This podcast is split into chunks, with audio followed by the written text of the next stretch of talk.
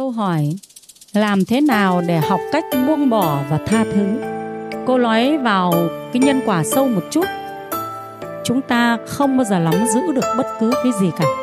Trong kinh Bát Nhã thì gọi là vô sở đắc, tức là chúng ta không nắm giữ được bất cứ một cái gì các bạn ạ. Bởi vì tất cả các pháp ở thế gian này nó đều theo một cái quy luật, đó là sinh diệt. Nó sinh diệt, nó không bao giờ tồn tại được. Nếu chúng ta hiểu về cái quy luật sinh diệt thì chúng ta tha thứ rất dễ các bạn. Cô chỉ nói ví dụ thôi. Đây là một bông hoa. Đây là bông bông hoa. Nó rất là đẹp. Ví dụ nó đang là lụ thế này, nó rất là đẹp đây. Nó đang là lụ, nó rất là đẹp. Mình rất là yêu thích nó, phải không? Nhưng nếu như có một người nào đến lấy của mình, vứt nó xuống dưới chân và di đi, mình có bực không? Rất bực. Bây giờ quán chiếu sinh diệt để cho nó hết bực. Cái hoa này nó có lở không? Nó có tàn không? Nó không bao giờ tồn tại mãi mãi được. Trên nó hoặc là do ai đó làm cho nó tàn đi, hoặc nó tự tàn đi. Và dù ai đó làm cho nó tàn đi thì mình cũng mất nó. Và nếu Nếu nó tự tàn đi thì mình cũng mất nó. Mình đâu có nắm giữ được đâu. Nên mình không hiểu được cái lẽ sinh diệt này thì dù bông hoa này tàn nhưng đau khổ nó còn ở đâu? Trong tâm. Và chính cái không hiểu được cái pháp sinh diệt này cho nên mình rất là khổ đau. Và nói rộng hơn đi nữa là tất cả các việc ở đời chúng ta nếu biết quán sinh diệt thì chúng ta rất là dễ tha thứ các bạn ạ. Ví dụ cô nói thật nhiều đi. Hai bạn thân với nhau, rồi có một một người bạn thân này đến yêu mất chồng của mình đi. Quán khó không? Cái này là khó hơn bông hoa rồi. Bông hoa hồng mất thì được chứ ông chồng thì khó. Không thể. Phải không? Các bạn nữ có thấy khó không? Khó. Thế nhưng mà do mình chưa rõ được cái lý sinh diệt. Mình đến với chồng mình là do hai bên có tâm với nhau, rất yêu nhau. Phải không? Rất yêu nhau. Thì cái tâm lúc đó nó tựa như cái bông hoa này này. Và bây giờ chồng mình không yêu mình nữa. Tức là cô đang nói về tâm đấy. Tâm nó không yêu mình nữa. Thì nó giống như cái hoa hồng đã tàn rồi. Sao mà nắm giữ được? Cái tình cảm nó sinh rồi nó diệt mà. Mà nó đã diệt rồi ấy. Mà mình đòi nó sinh trở lại là một chuyện không có được. Chẳng qua chỉ là sống vì nghĩa với con thôi. Nhưng tại sao ta lại có thể tha thứ được? Bởi vì ta biết cái tình cảm nó sinh diệt vô thường như vậy. Cho nên chúng ta hãy sống với hiện tại. Cái nhà Phật là như thế, sống với hiện tại. Từ cái chỗ mà nó tàn, tức là cái tình cảm kia nó chưa diệt hẳn, nó mới tàn, thì làm sao chúng ta có thể để cho nó sinh khởi lên là cách tốt nhất. Chứ không tội gì mà lại để cho cái tình cảm giữa mình và chồng nó đã ít rồi, mình lại làm cho nó ít thêm gì? Ít thêm đi. Mà mình phải bồi đắp nó vào bằng cái gì? Tha thứ. Và tất nhiên là mình sẽ chạy đua với cái cô bạn kia bằng cái tâm tha thứ. Hai người thì sẽ có một người đòi hỏi và một người tha thứ. Ví dụ cái cô bồ, cô ấy đến cô ấy nói thế này với cái, cái người chồng mình. Thôi anh ạ, em ấy anh có duyên phận như thế. Thôi em cũng chịu chị làm nhục em một tí. Nhưng mà em thôi em duyên phận nó thế em phải chịu. Thế nó yêu nhiều hơn lên đúng không? Thế nó yêu cô bồ càng nhiều lên thôi. Tại vì cô bồ cô nói câu đó. Đúng không? Phải không các bạn trai? Bây giờ cô bồ cô lại nói là thôi cái phận của em nó như vậy rồi. Em kém phận với anh thôi thì em phải chịu chị chửi em cũng được. Đánh em cũng được. Thôi em đáng như thế. Thôi em khổ một mình em chịu. Thế thì cái anh chồng sẽ yêu cô ấy đúng không? Yêu nhiều hơn. Thế còn cái cô này thì nói Này này ông thế này này ông thế kia này. Tôi đến là tôi đến nhà bố mẹ ông này. Rồi tôi mắng cho cả nhà ông biết này. Hiểu không? Bố mẹ ông không dạy được ông này. Ông là ông là không biết thương con này. Rồi tôi mang con tôi giá ông này. Thế là đang có một cái chút tình cảm cũ thì nó lại gì?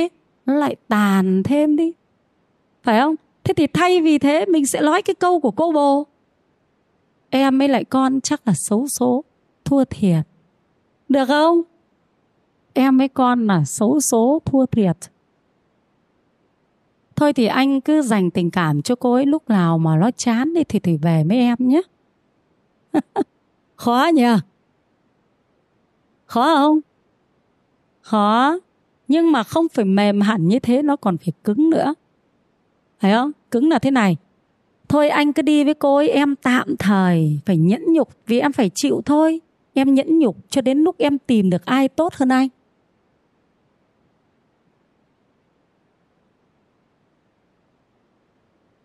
Còn kể từ ngày hôm nay anh thích cô ấy rồi thì thôi coi như là anh cứ về để em nấu cơm cho anh thôi. Cái thời gian dự bị mà, thì em vẫn cứ phải huân tập nấu cơm. Chẳng may em gặp người khác, em quên mất nấu cơm thì lại không lấy được ai tốt hơn anh. Được không? Tức là ta không làm mất đi những cái gì mà chúng ta đang có với nhau. Và cô không nói lý thuyết rồi.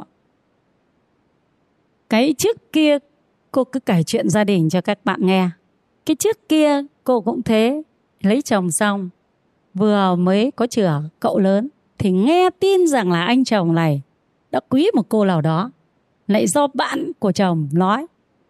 Cô lặng yên, cô không nói gì cả, bởi vì mình biết mình đang bụng chửa mà, làm gì đó. Không nói gì, không thể nói để chồng biết là mình biết chuyện. Thế thì bạn của chồng đi làm ấy nói mình cả địa chỉ cả lời, mình không hề để, coi như mình cũng không nói lại một câu nào. Nghe biết vậy không nói gì, về vẫn tốt tử tế. Chăm con mình biết cách hơn, lấy tình cảm của mình để nói chuyện với chồng và lấy cả đứa con làm câu dẫn sang với chồng. Đến một thời gian sau, cũng khoảng đến gần một năm sau, thì bạn bảo là thôi không có gì rồi. Thế đến cô để qua đi mấy tháng, cô mới nói là em biết nhá, không phải không biết đâu, biết, nhưng mà chỉ một lần này thôi nhá. Chứ nếu mà lần sau mà còn ấy thì lập tức cái đơn nó đặt lên bàn. Không có lời xin lỗi đâu, chỉ có ký thôi, vô điều kiện. Thì cái lúc đó là mình đã nhẫn được qua cái nghiệp. Tức là hồi đó thì cô chưa biết là nghiệp, nhưng cô chỉ nghĩ là nó chẳng qua chỉ là cái chuyện nó giữa giữa cái giao tiếp của người đàn ông, người ta nảy sinh những cái tình cảm.